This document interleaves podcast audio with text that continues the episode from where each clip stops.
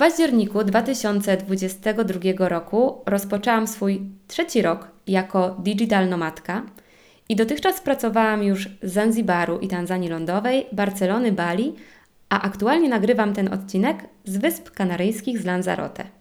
Myślę, że zebrałam już całkiem niezły bagaż doświadczeń i poznałam ten styl życia od różnych stron, dlatego zapraszam na nasz subiektywny zbiór korzyści i wyzwań, faktów i mitów, które wiążą się z pracą zdalną z egzotycznych miejsc i takim lifestylem cyfrowego nomady. I mówię nasz, dlatego że do tego odcinka zaprosiłam ponownie Tomka Pieńczaka, mojego męża i partnera biznesowego. Więcej o tym, jak to jest żyć i pracować razem, opowiadaliśmy już w 31 odcinku o pięknym tytule „Czy nie macie siebie dosyć?”. Jestem bardzo wdzięczna, że postanowiłeś spędzić najbliższe kilkadziesiąt minut z podcastem Slow Talks. Zapraszam Cię do obserwowania kanału i wystawienia oceny w aplikacji Spotify albo iTunes. Więcej inspirujących treści ode mnie znajdziesz na portalu slowtalks.pl, a codziennych kadrów z życia digital nomadów na Instagramie joanna.tobola.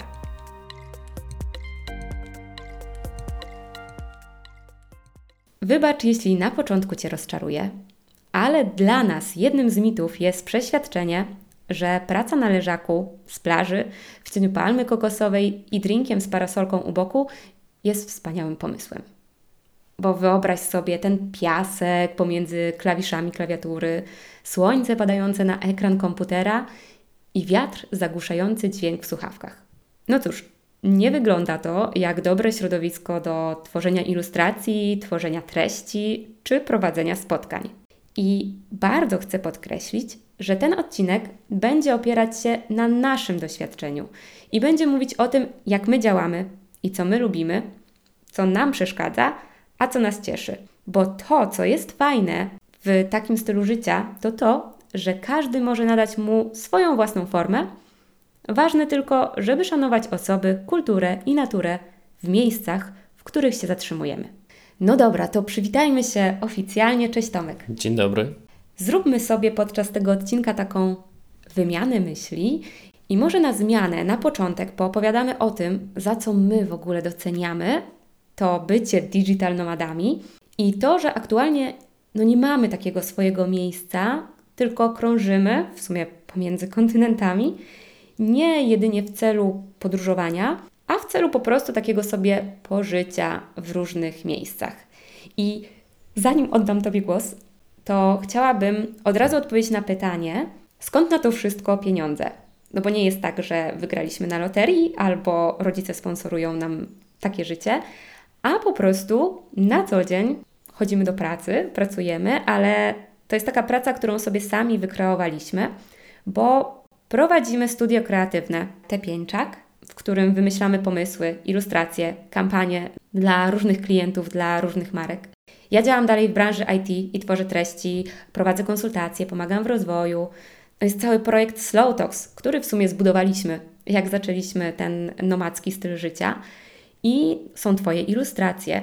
A jeszcze rok temu wróciliśmy w sumie do Gruo, reaktywacji marki odzieżowej, którą założyliśmy. Więc jak ja już o tym mówię, to mi się wydaje, że tego jest całkiem dużo, a to jest jakiś taki wierzchołek góry lodowej i tylko luźne hasła, żeby zobrazować, że sporo jest tych rzeczy, którymi się zajmujemy, dzięki którym możemy sobie pozwolić na to życie w różnych miejscach. I pierwszą rzeczą, którą ja chcę podkreślić, która się z tym łączy, to jest to, że ja cenię ten styl życia za niezależność, ale niezależność, którą sobie sami zbudowaliśmy, bo podjęliśmy, myślę, że śmiałe, czasami trudne decyzje o tym, że będziemy budować swoją przestrzeń, swoje miejsce, że będziemy budować swoje biznesy, które pomogą nam w prowadzeniu takiego życia. I ja zawsze powtarzam, że jak wyjechaliśmy 2,5 roku temu, to był test. Chcieliśmy zobaczyć, co się wydarzy.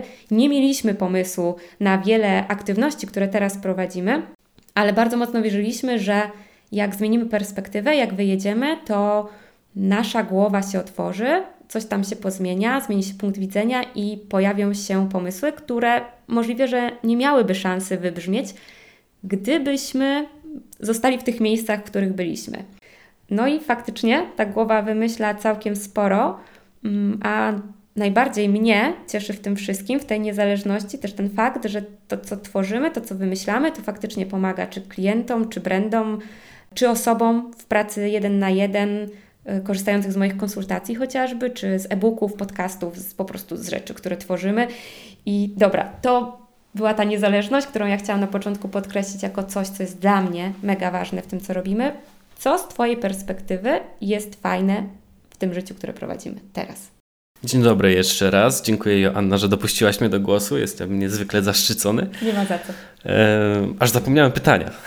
Dlaczego, co najbardziej doceniam w życiu naszym, digital-nomadzkim, tak zwanym, niech będzie.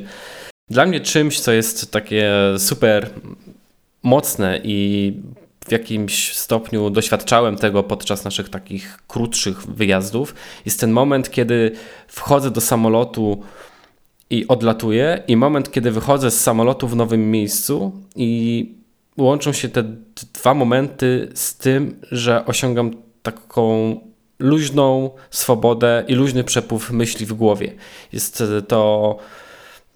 Jest to coś takiego, czego nie potrafię uzyskać w takim regularnym, nie umiałem uzyskać w takim regularnym życiu, jakkolwiek się nie starałem. I łączy się to dla mnie z taką w dłuższej perspektywie właśnie zmianą tej perspektywy, zmianą spojrzenia na pewne rzeczy.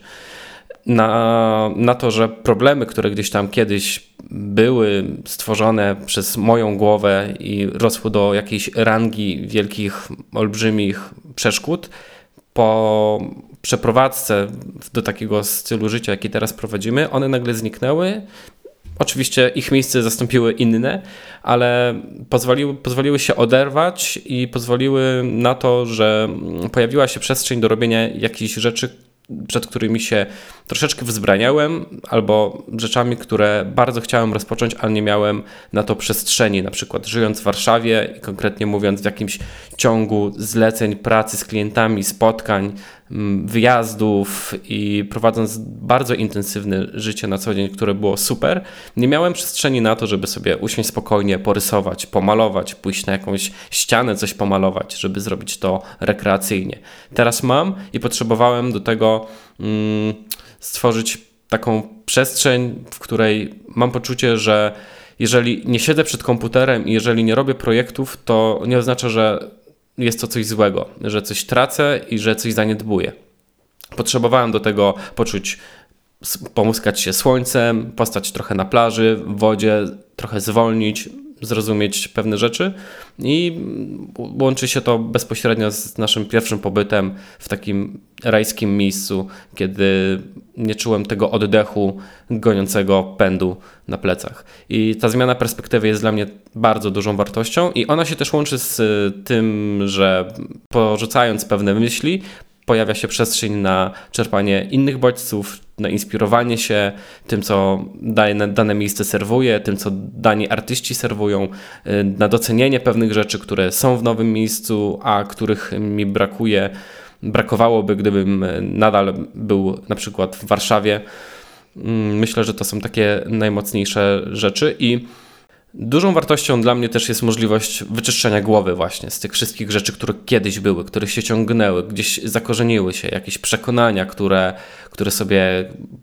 pozwoliłem sobie zbudować lub które gdzieś zabrudziły się w mojej głowie, zabłądziły do mojej głowy przez to, że słuchałem jakichś ludzi. I super jest to, że tych ludzi nie ma tutaj. Jak bardzo jacy by nie byli, nawet czy jeżeli chodzi o obcych, o bardziej bliskie osoby, to fajnie, że ich nie ma i że mogę tutaj sobie wyczyścić głowę i budować wszystko po swojemu, tak jak sobie ja wymyśliłem, bo mam masę ograniczeń i masę rzeczy, które jest dla mnie obca i ta plansza się wyczyściła, dzięki czemu mogę sobie zagospodarować ją rzeczami takimi, jak naprawdę od zawsze chciałem, ale trochę się bałem, trochę nie miałem na to może przestrzeni, nie wiedziałem jak, albo byłem w jakimś kołowrotku, z którego nie jest łatwo wyjść, chociaż w teorii jest to super proste, ale w mojej praktyce przez kilka lat ciężko było z tego wyskoczyć. Także to jest dla mnie coś, co buduje nowy grunt i na tym mogę sadzić nowe rzeczy, żeby sobie rosło od nowa. Mhm. Spodobało mi się to przyrównanie do czyszczenia planszy, bo z jednej strony to przemieszczanie pomiędzy miejscami, to tak mam wrażenie u nas często otwiera jakiś nowy etap, daje jakąś nową inspirację do rozwoju i z jednej strony jest ta zmiana perspektywy w głowie, a ja bym teraz jako kolejną korzyść dorzuciła taką zmianę perspektywy też fizycznie, tak to nazwę, że to odwiedzanie różnych miejsc, które różnie wyglądają, w których jest ta różna kultura, w których inaczej wygląda taki codzienny dzień, pomaga w odświeżaniu głowy. Te nowości powodują, że pojawiają się w głowie nowe bodźce, dzięki czemu ten nasz umysł, ta nasza głowa zaczyna pracować inaczej. Czasami lepiej, czasami pojawiają się te trudności, ale wraz ze zmianą przestrzeni, w której jesteśmy, mózg na nowo musi się przyzwyczaić, czyli na nowo musi wykonać jakąś pracę, żeby oswoić się z tym miejscem, w którym jest. A to powoduje, że on zaczyna po prostu intensywniej pracować, więc pojawia się przestrzeń na to, że wraz z tą zmianą taką naszą, jeżeli chodzi o to, że nasze ciało znajduje się w innym miejscu, może pojawić się też jakaś zmiana w głowie, dostrzeżenie czegoś nowego, zweryfikowanie jakichś rzeczy i ja wiem, że dla nas bardzo jest ważna przestrzeń, w której się poruszamy, w której pracujemy i w której żyjemy na co dzień i to, że możemy patrzeć na niebieskie niebo przez 360 dni w roku, to, że jest słońce na co dzień w miejscach, w których jesteśmy, to, że widzimy palmę, to, że możemy bardzo często pracować na zewnątrz, może niekoniecznie na plaży, bo testowaliśmy to i serio,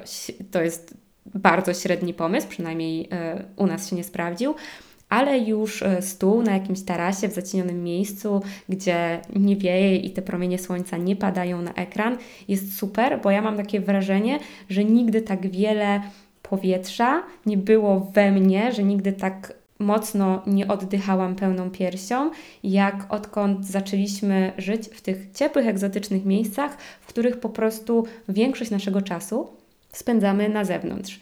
I ta przestrzeń, w której się znajdujemy, bardzo na mnie działa mobilizująco, daje mi taką inną perspektywę i powoduje, że mi się po prostu chce. I mam wrażenie, że to dosyć mocno przekłada się na efekty, które uzyskujemy. Dokładnie. Ja jeszcze tylko odnosząc się do tej pracy na plaży, ja nie lubię takiego stylu pracy gdzieś leżąc wygiętym na kanapie, na leżaku, gdzieś chodząc ze swoim komputerem w każde możliwe miejsce i otwieranie go i doskakiwanie. Przerabiałem pracę w samolocie, w pociągu, jakby jest to okej, ale to nie jest tak ta jakość, jakby lepiej czasami odpuścić i na tym leżaku zresetować się przez godzinę, dwie, niż na siłę dusić w takich warunkach i ja o wiele bardziej lubię wyznaczone miejsce do pracy, które stwarza komfort. Jeszcze odnośnie tej zmiany perspektywy, na początku wspomniałem o tym wejściu do samolotu, bo kiedy samolot odlatuje, czułem taką wolność i kiedy wylatywałem w nowym miejscu, też ją czułem. Ale kiedy zamieszkaliśmy przez dłuższy okres czasu w nowym miejscu, to zaczęło działać na maksa. Tamte wersje to były wersje demo, a doświadczyliśmy ich kilkadziesiąt, kilkaset, nie wiem, przestałem liczyć ile razy podróżowaliśmy gdzieś na jakieś krótsze lub dłuższe wypady, ale kiedy zmieniliśmy miejsce życia, to zaczęło funkcjonować zupełnie inaczej i to było taki mega mocnym full paliwem do tego. I ta jakość, o której mówisz, przez właśnie to wszystko, to się też fajnie przekłada na życie zawodowe, bo nasi klienci, z którymi pracujemy, czy partnerzy, oni na maksa doceniają to, jak my się zachowujemy, przez to, że się trochę odkleiliśmy tym miejscem, nakręciliśmy się tym, co jest dookoła, bo widzimy palmę, widzimy niebieskie niebo, tak jak wspomniałaś, przez 360 dni ponad jest cały czas jasno. To też jakoś wpływa na nas. Nie jestem tutaj naukowcem, żeby przytoczyć jakieś konkretne fakty na ten temat, ale czuję to i widzę to, jak to zmienia nastrój, jak to pobudza myślenie moje na co dzień w porównaniu do tego, co działo się, kiedy żyliśmy w szarówie, w bloku, kiedy mam wrażenie, jakbym miał to jakoś zobrazować, że wtedy czułem się, jakbym żył w jakimś pudełku, a teraz po pierwsze to pudełko się otworzyło, a w drugim etapie to pudełko się rozwarstwiło i rozpłaszczyło, że możemy sobie chodzić po płaskiej powierzchni, że nie ma ściany, że wszystko jest takie, ma taki super fajny przepływ pomysłów. I nasi klienci super reagują i to też nas napędza, podczas gdy, nie wiem, chcą zobaczyć kawałek palmy gdzieś tam na kamerce, kiedy się zdzwaniamy, że o, macie fajnie, ciepło, my też czekamy na urlop, niedługo coś się wydarzy, będzie fajnie. I ta zmiana miejsca też pozwala zrealizować projekty, które trzeba byłoby specjalnie aranżować, na przykład sesja zdjęciowa, czy bycie w miejscu egzotycznym. My tutaj jesteśmy na stałe, więc możemy naszym partnerom udostępnić kawałek naszego świata poprzez zrobienie zdjęcia, poprzez nagranie wideo, a nawet poprzez zrobienie projektu z tego miejsca, ponieważ już energia tego projektu i styl tej pracy jest inny. I ci ludzie, którzy są dla nas czasami obcy, bo gdzieś dogadujemy się mailowo na coś, a potem realizujemy to mailowo, ewentualnie zdzwaniamy się, oni też to czują i doceniają to, że my gdzieś tutaj sobie jesteśmy frywolni, szczęśliwi, radośni, skaczemy sobie, realizujemy to, na co się umawialiśmy i ma to jakiś taki niesamowity vibe, niesamowity klimat, który oni też jakoś odbierają i informują nas o tym, dają nam znać, że ej, to jest fajne, jakby zajawa, że to zrobiliśmy, super, że jesteście w Barcelonie, fajnie, że jesteście gdzieś na plaży, super, że jesteście w Hiszpanii, na Bali, że to czujemy to, jakby to jest też takie coś, czego wcześniej nie było i jest to super nowe i fajnie, jest to super nowe i nakręcające do działania. Ja bym jeszcze dorzuciła taką może prowizoryczną rzecz, ale my zauważamy, teraz szczególnie będąc na Wyspach Kanaryjskich, na Lanzarote w trakcie zimy, jest to mniej egzotyczne miejsce niż Bali czy Zanzibar, gdzie przez cały rok chodziliśmy po prostu w strojach kąpielowych, krótkich spodenkach. Tutaj ta obniżona temperatura jest trochę bardziej odczuwalna i czasem zdarzy się, że jest deszczowy dzień i my widzimy, jak to momentalnie na nas wpływa.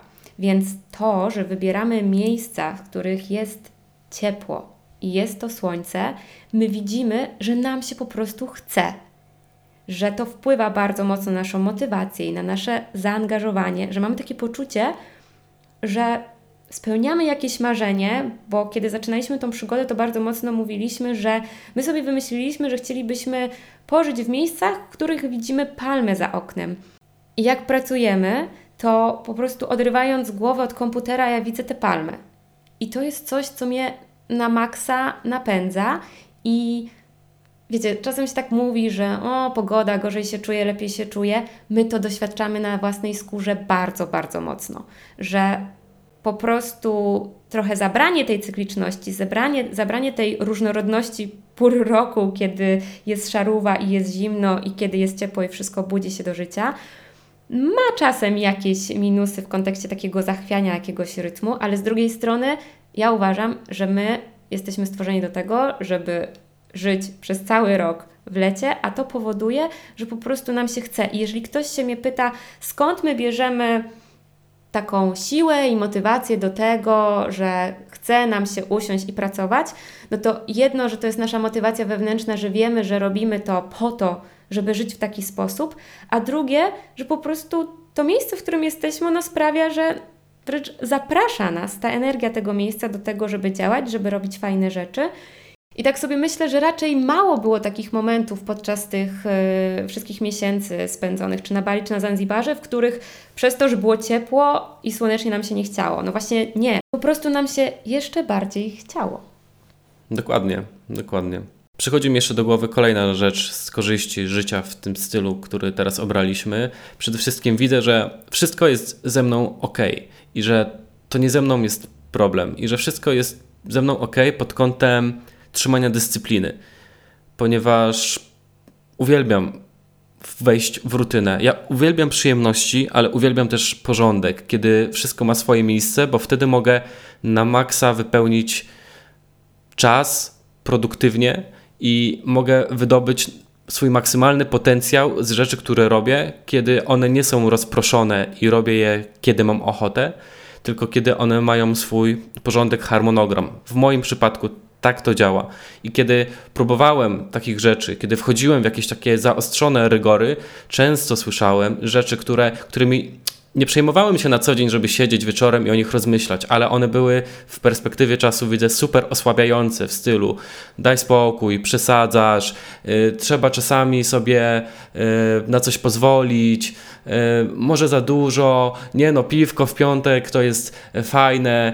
Ludzie wbijali mi swoje rzeczy, ludzie wbijali mi swoje perspektywy, swoje przekonania. Często zakładam w dobrych intencjach, na zasadzie nie rób tego, odpuść sobie, wyśpij się jutro, a ja bardzo chciałem pocisnąć, chciałem iść do przodu, chciałem zrealizować rzeczy, na które nie miałem wcześniej czasu i nie mówię tylko o rzeczach zawodowych, ale też samorozwojowych, nauczyć się nowej pasji, która daje mi nowej przyjemności i właśnie kiedy słyszałem, że czasami to też tak trzeba, troszeczkę zbastować, żeby sobie zrobić przyjemnie, żeby było miło.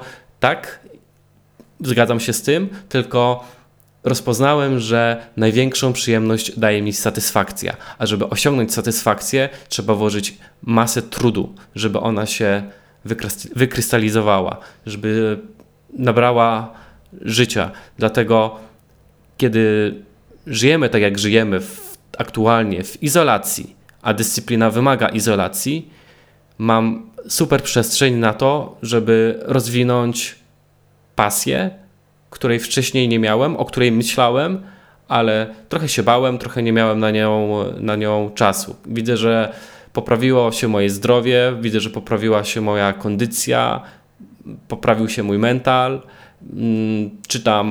przerabiam o wiele więcej książek niż lata temu. Na wszystko jest czas. Na wszystko jest czas, wszystko jest bardziej produktywne i pojawiło się też więcej przyjemności i nie tylko tej płynącej ze satysfakcji, ale takiej przyjemności dnia codziennego.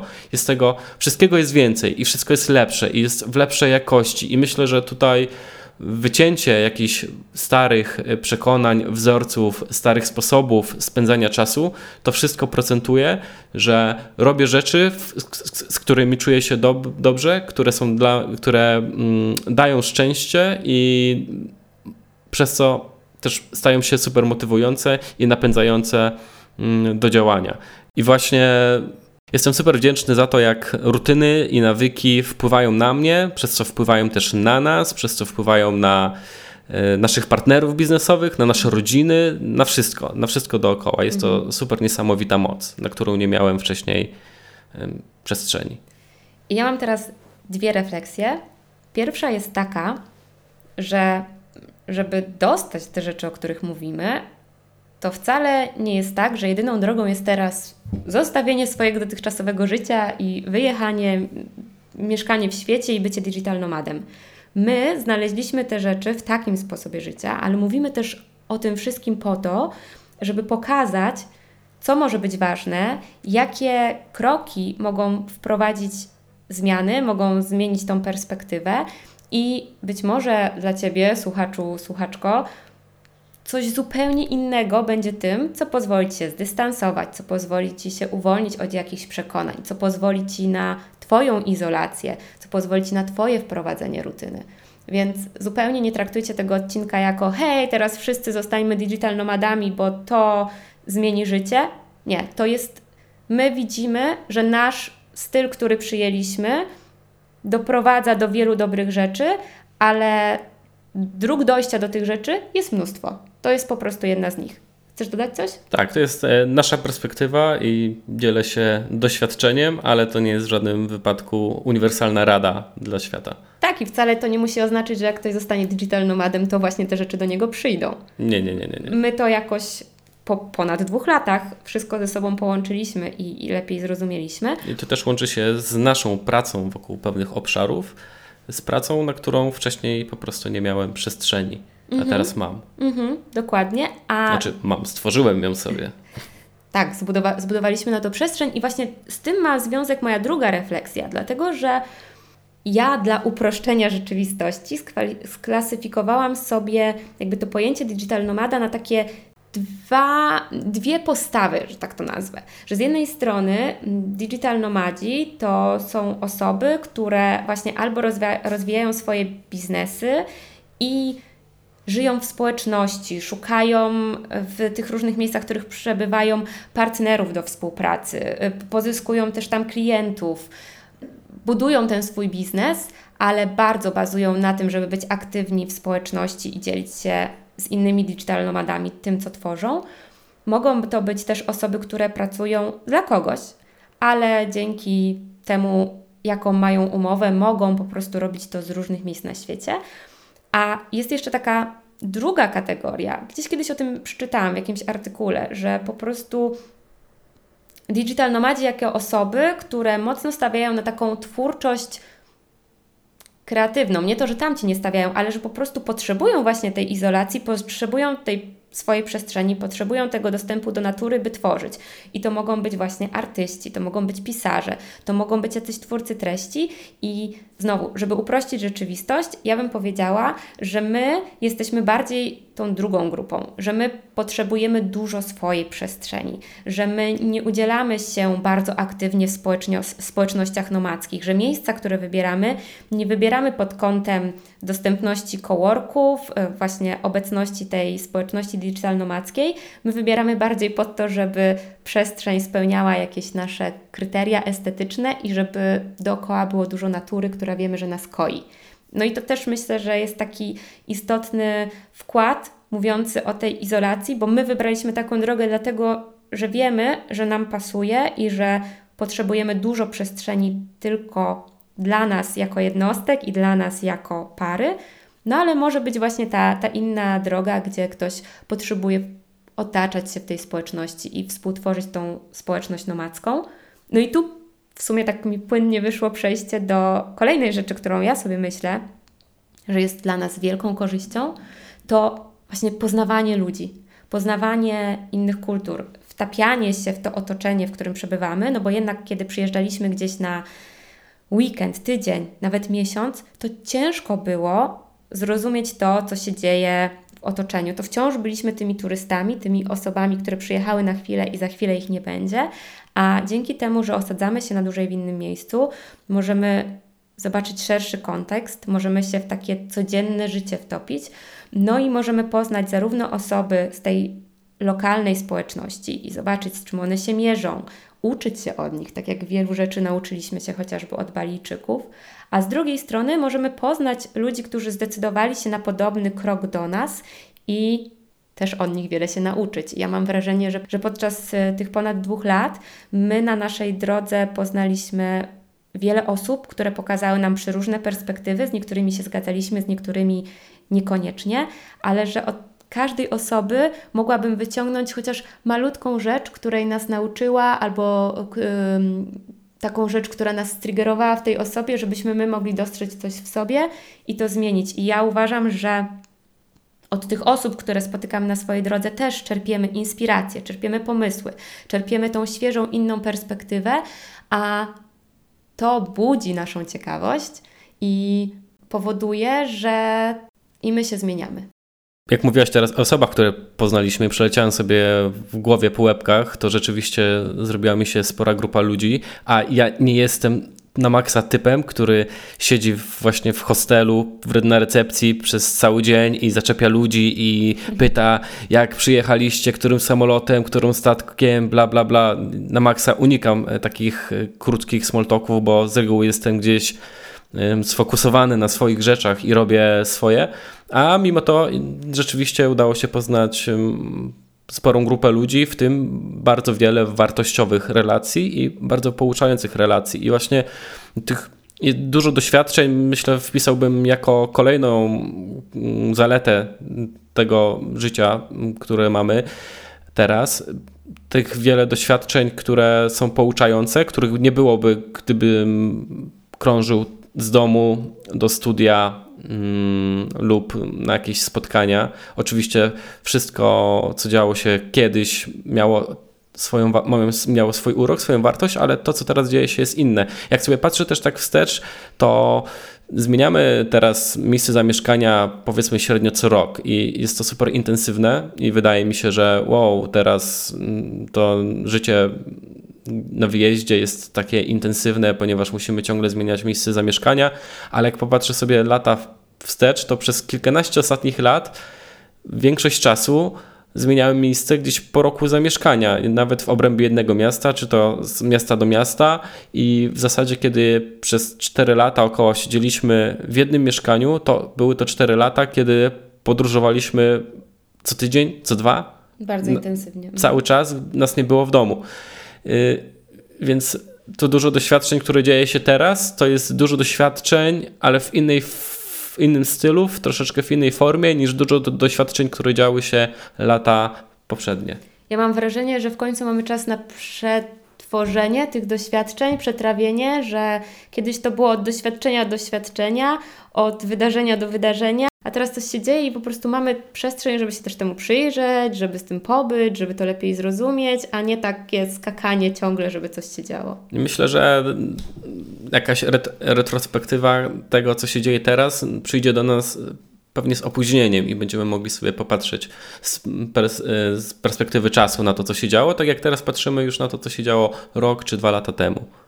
Tak, i a propos tego tych wielu doświadczeń skumulowanych w krótkim czasie, ja tak nawiązałabym do tego, co jakiś czas temu pisałam na Instagramie pod jednym z postów, że mamy takie poczucie, im jesteśmy starsi, że czas płynie zdecydowanie szybciej. Że zanim się obejrzymy, to już mija kolejny miesiąc, kolejny rok i jakoś ten czas przepływa przez palce w porównaniu do tego, co działo się, jak byliśmy młodsi. No bo jak byliśmy młodsi, to jest jedna z teorii wyjaśniających to zjawisko, ale jak byliśmy młodsi, to w zasadzie co chwilę doświadczyliśmy czegoś nowego i mieliśmy też taki kalendarz, taki cykl dążenia do pierwszego dnia w szkole, pierwszej komunii, pierwszej randki, pierwszej dyskoteki. Wiecie, że było tych dużo pierwszych razów, na które się czekało, na które przychodził moment i te doświadczenia były faktycznie takie odświeżające, takie przełomowe. Jeszcze cała nasza kultura podkreślała, jak bardzo ważne są te pierwsze momenty. Więc każdego dnia doświadczaliśmy sporo nowych rzeczy, przez co te doświadczenia powodowały, że mieliśmy takie poczucie wow, ile się wydarzyło, że ciągle działo się coś nowego, przez co mieliśmy wrażenie, że właśnie taki jeden dzień to jak tydzień teraz, kiedy jesteśmy starsi. No i właśnie, jak jesteśmy starsi, jak już ukończymy wiele tych pierwszych razów, jak już skończymy te studia, pójdziemy do pracy, no to co? Zazwyczaj było i żyli długo i szczęśliwie. Kończysz studia, znajdujesz super pracę, wychodzisz za mąż, żenisz się, masz swój dom, rodzisz dziecko, no i koniec historii. Tak naprawdę dopiero początek jakiegoś kolejnego etapu, ale gdzieś pojawia się taka rutyna, z której kiedy czasami nie zauważymy, że ona gdzieś zabiera nam tą chęć do doświadczania, do nowości, stajemy się bardziej zapobiegawczy, mamy więcej obowiązków, kiedy powiększa nam się rodzina, to też troszczymy się o kolejne istoty. W związku z tym pojawia się mniej przestrzeni na to, żeby doświadczać, żeby się uczyć. Możemy też być zmęczeni po prostu pracą i nie mieć zajawki na tą naukę.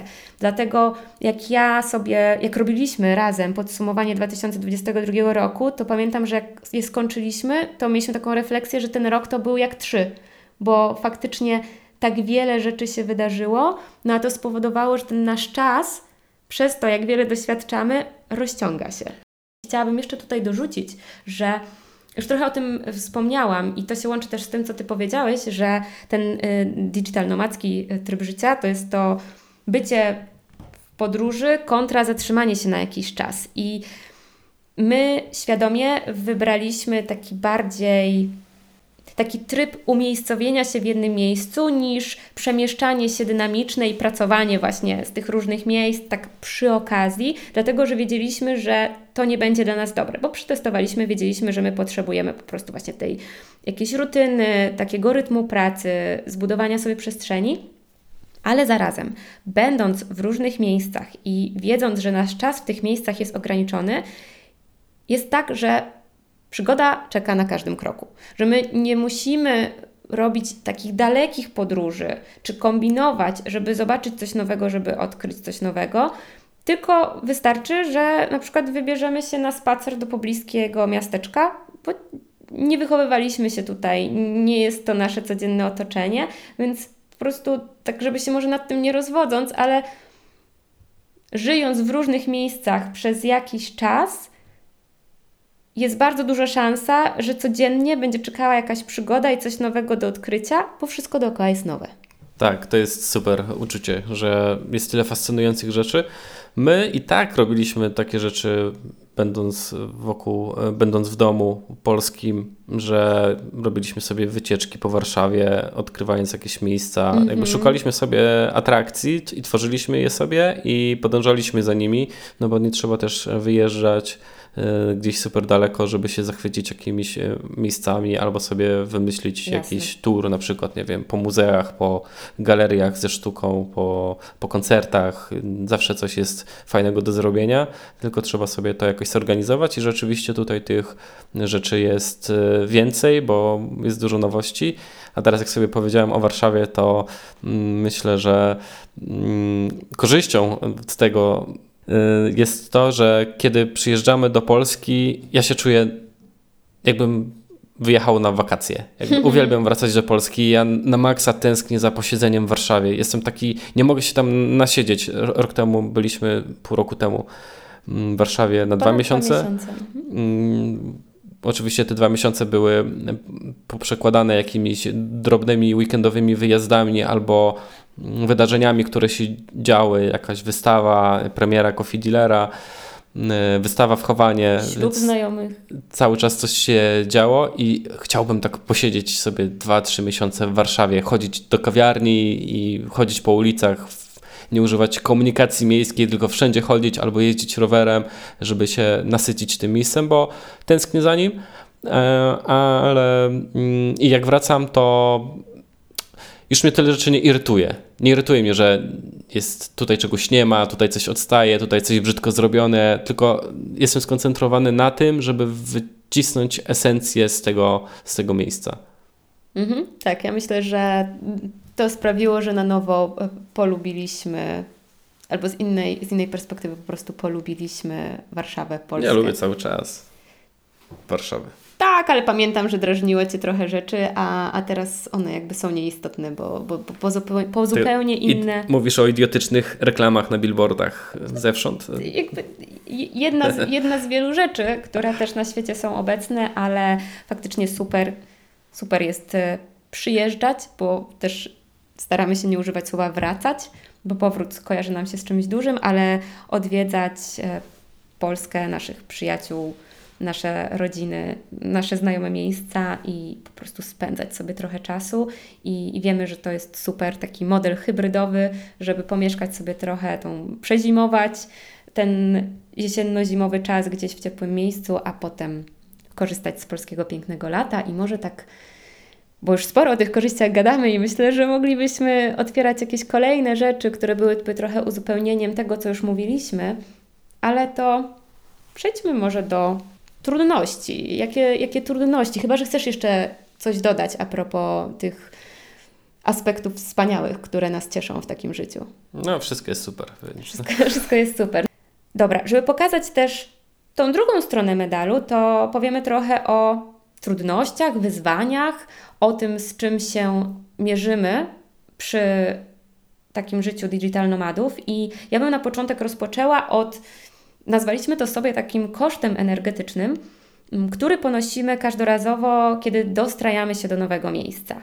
I to, ile ten koszt energetyczny będzie wynosić, zależy od każdej osoby indywidualnie. My jesteśmy osobami, które mają, mam wrażenie, w DNA zakodowane taką umiejętność do zmian i do przystosowywania się. To bierze się z różnych rzeczy i nawet z tego, że po prostu wcześniej to robiliśmy, sporo zmienialiśmy i gdzieś widzimy duże korzyści w tej zmianie. Oczywiście zawsze pojawia się tam jakiś strach, niepokój, ale umiemy sobie z nimi radzić i o tym koszcie energetycznym to mówię o takim... całym procesie decyzyjnym, który jest związany z podjęciem właśnie decyzji, gdzie wyjedziemy, ogarnięciem, co jest potrzebne, od właśnie znalezienia tego miejsca do mieszkania, do życia, które też chcemy, żeby spełniało nasze wymagania, żebyśmy w tej przestrzeni się po prostu dobrze czuli. Poprzez zorganizowanie transportu tam, spakowanie na nowo tego naszego życia do plecaków, do walizek i zamknięcie spraw w Warszawie, które otworzyliśmy, jak do niej przyjechaliśmy na chwilę. Cały, proces wizowy, proces taki prawny związany z tym, żeby być w jakimś miejscu i ustawienie tych wszystkich rzeczy przed przybyciem oraz dodatkowy koszt na nowo włączenia swoich rutyn, odnalezienia się w takiej codzienności, znalezienia miejsc do spędzania czasu, do pojechania na kawkę, do ogarnięcia zakupów i na przykład z mojej perspektywy taka przeprowadzka na Lanzarote była dla nas bardzo prosta. Pewnie dlatego, że zostawaliśmy w Europie, pewnie dlatego, że mieliśmy bezpośredni lot trwający 5 godzin. Ja pamiętam, że po prostu rano się jakby zamknęliśmy nasze walizki, wieczorem już byliśmy na miejscu i obydwoje mieliśmy takie wrażenie, o, to już?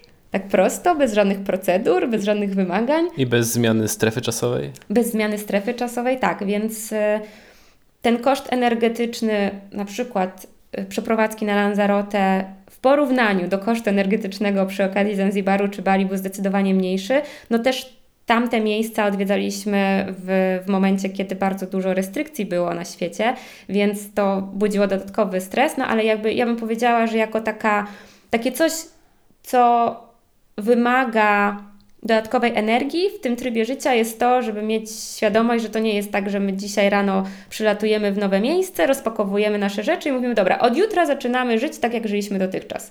My wiemy, co nam pomaga, wiemy, z czego nie chcemy rezygnować, ale jednak potrzeba trochę czasu, żeby się tak mentalnie osadzić w nowym miejscu. I tak od razu wbijamy do nowego miejsca i myślę, że bardzo szybko ogarniamy, gdzie co zrobić, załatwić, pójść, rozpoznajemy okolice, machamy sąsiadom, czujemy się, że okej, wiemy, gdzie jesteśmy, ale dla mnie 2-3 miesiące to jest taki czas, kiedy się uspokajam tak wewnętrznie w danym miejscu, że już okej, jestem tutaj, oddycham sobie spokojnie, wiem gdzie co jest, poznaję jakąś garstkę ludzi z najbliższej okolicy i sobie jakoś funkcjonuję i już nie myślę o tym, jestem w nowym miejscu, wszystko jest okej, tylko to wszystko jest okej, się urzeczywistnia i wtedy ja skupiam się i przechodzę gdzieś tam dalej. Właśnie do na przykład rozwijania tych swoich rutyn, które sobie kreuję i dostosowuję do danego miejsca i czasu, do rzeczy, które chcę rozwijać i dla mnie to jest chyba jedną z bardziej wymagających rzeczy, utrzymywanie się przy nich, utrzymywanie się w działaniach, no bo jesteśmy w nowym miejscu, bez znajomych, bez bliskich, bez jakichś starych rzeczy, które są dla nas taką ostoją, no i trzeba się tutaj odnaleźć, zbudować dom, rozgrzać sobie ognisko domowe, nawet jakieś małe, ale żeby się tliło i dbanie o to, żeby funkcjonowało, żeby naoliwić ten mechanizm i żeby dbać o niego codziennie, bo też nie jest sztuką, moim zdaniem, zrobienie sprintu, ale no to jest bardziej maraton, czyli trzeba te siły rozłożyć na dłuższy okres czasu.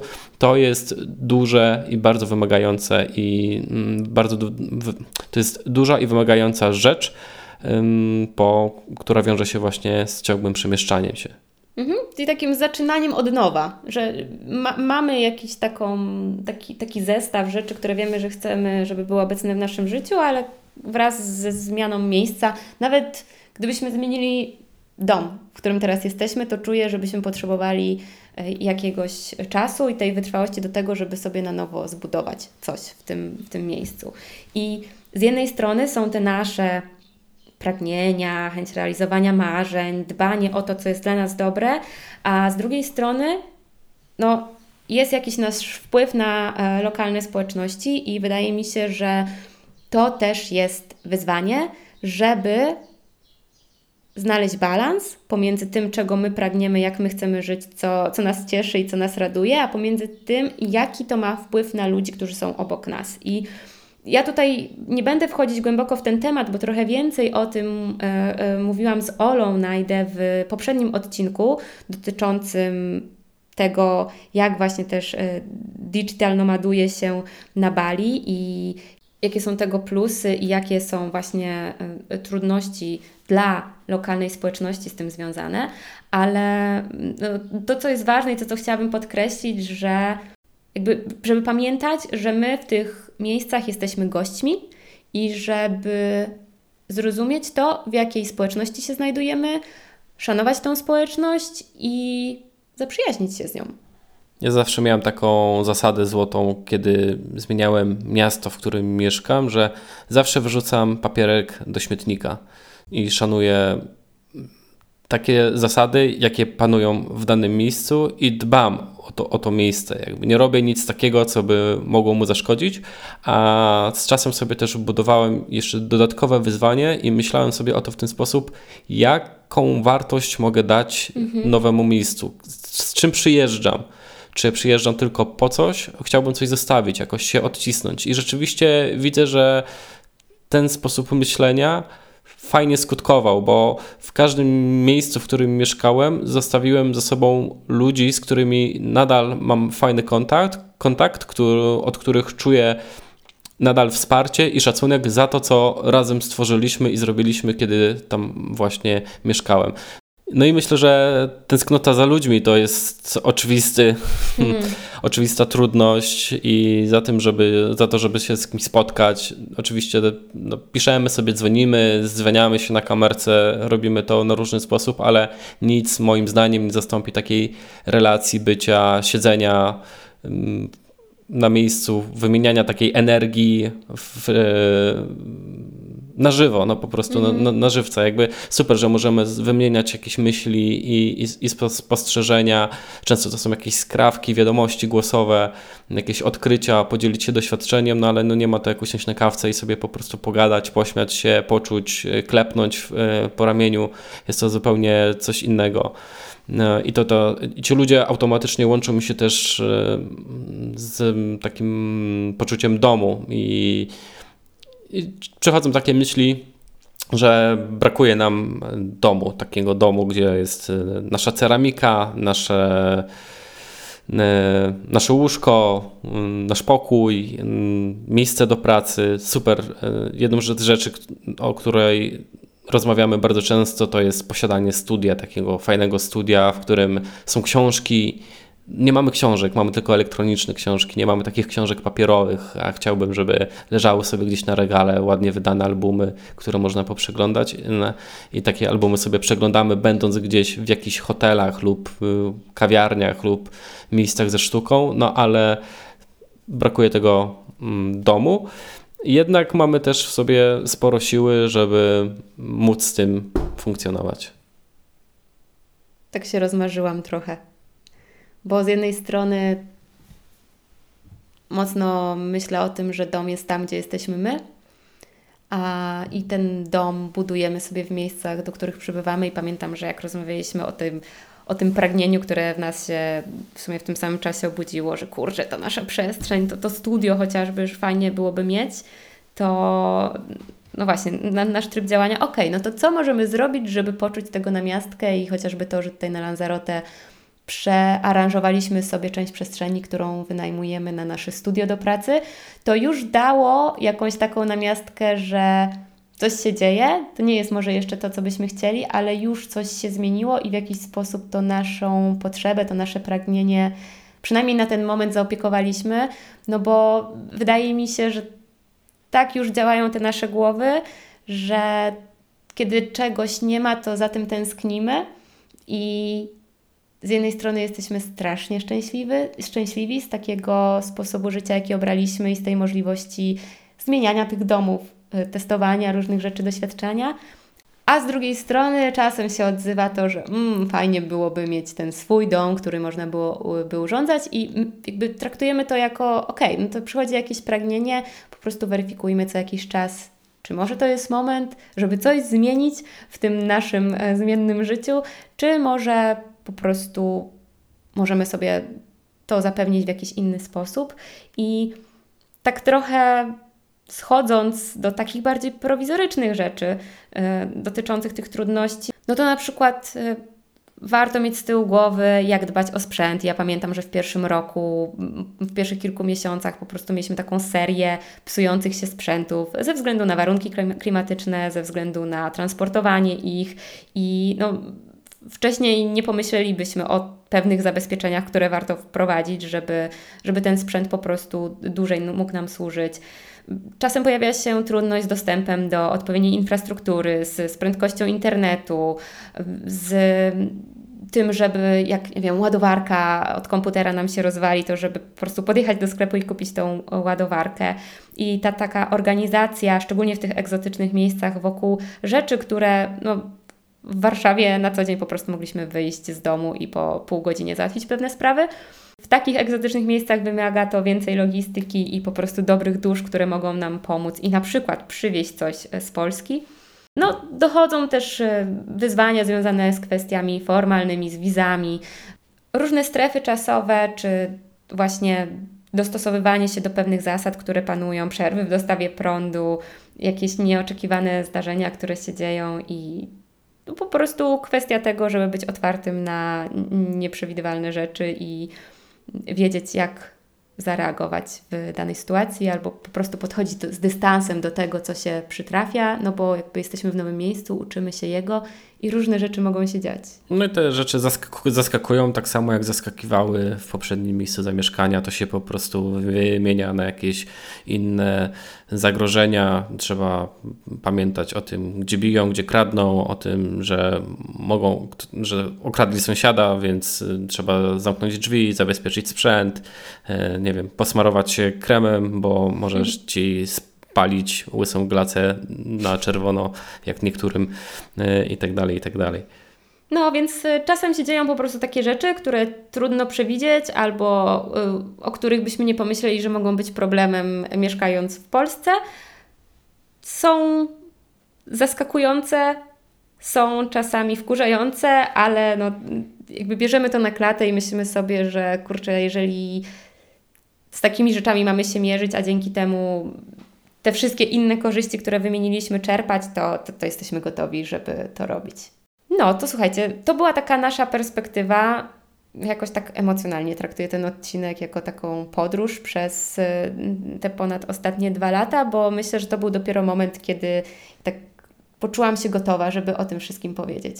Że trochę tych doświadczeń zebraliśmy i dzięki temu różną perspektywę. Tak jak zaznaczałam na początku, to jest nasz punkt widzenia i to, co chciałabym, może chcielibyśmy, żeby wybrzmiało, to, że warto próbować, warto się ośmielać, warto doświadczać. My tą decyzję nie podjęliśmy z dnia na dzień. Ta decyzja w nas dojrzewała, procesowała się, różne przeszkody na jej drodze się pojawiały, ale ostatecznie udało się wyjechać i testować, czy taki styl życia nam się podoba. I ja pamiętam, że jak wyjechaliśmy na Zanzibar, to kiedy pojawiało się pytanie, na jak długo i czy to tak na zawsze, to odpowiadałam, że nic nie jest na zawsze, a na jak długo zobaczymy. Jeżeli po miesiącu stwierdzimy, że to zupełnie nie jest dla nas, to wrócimy i znajdziemy sobie jakiś nowy pomysł na to, jak chcemy żyć. Póki co, po tych ponad 2 latach wiemy, że to jest coś dla nas i bardzo radujemy się każdym dniem. A ile to jeszcze potrwa? Jak długo będziemy w taki sposób chcieli żyć? Serio, nie mam pojęcia.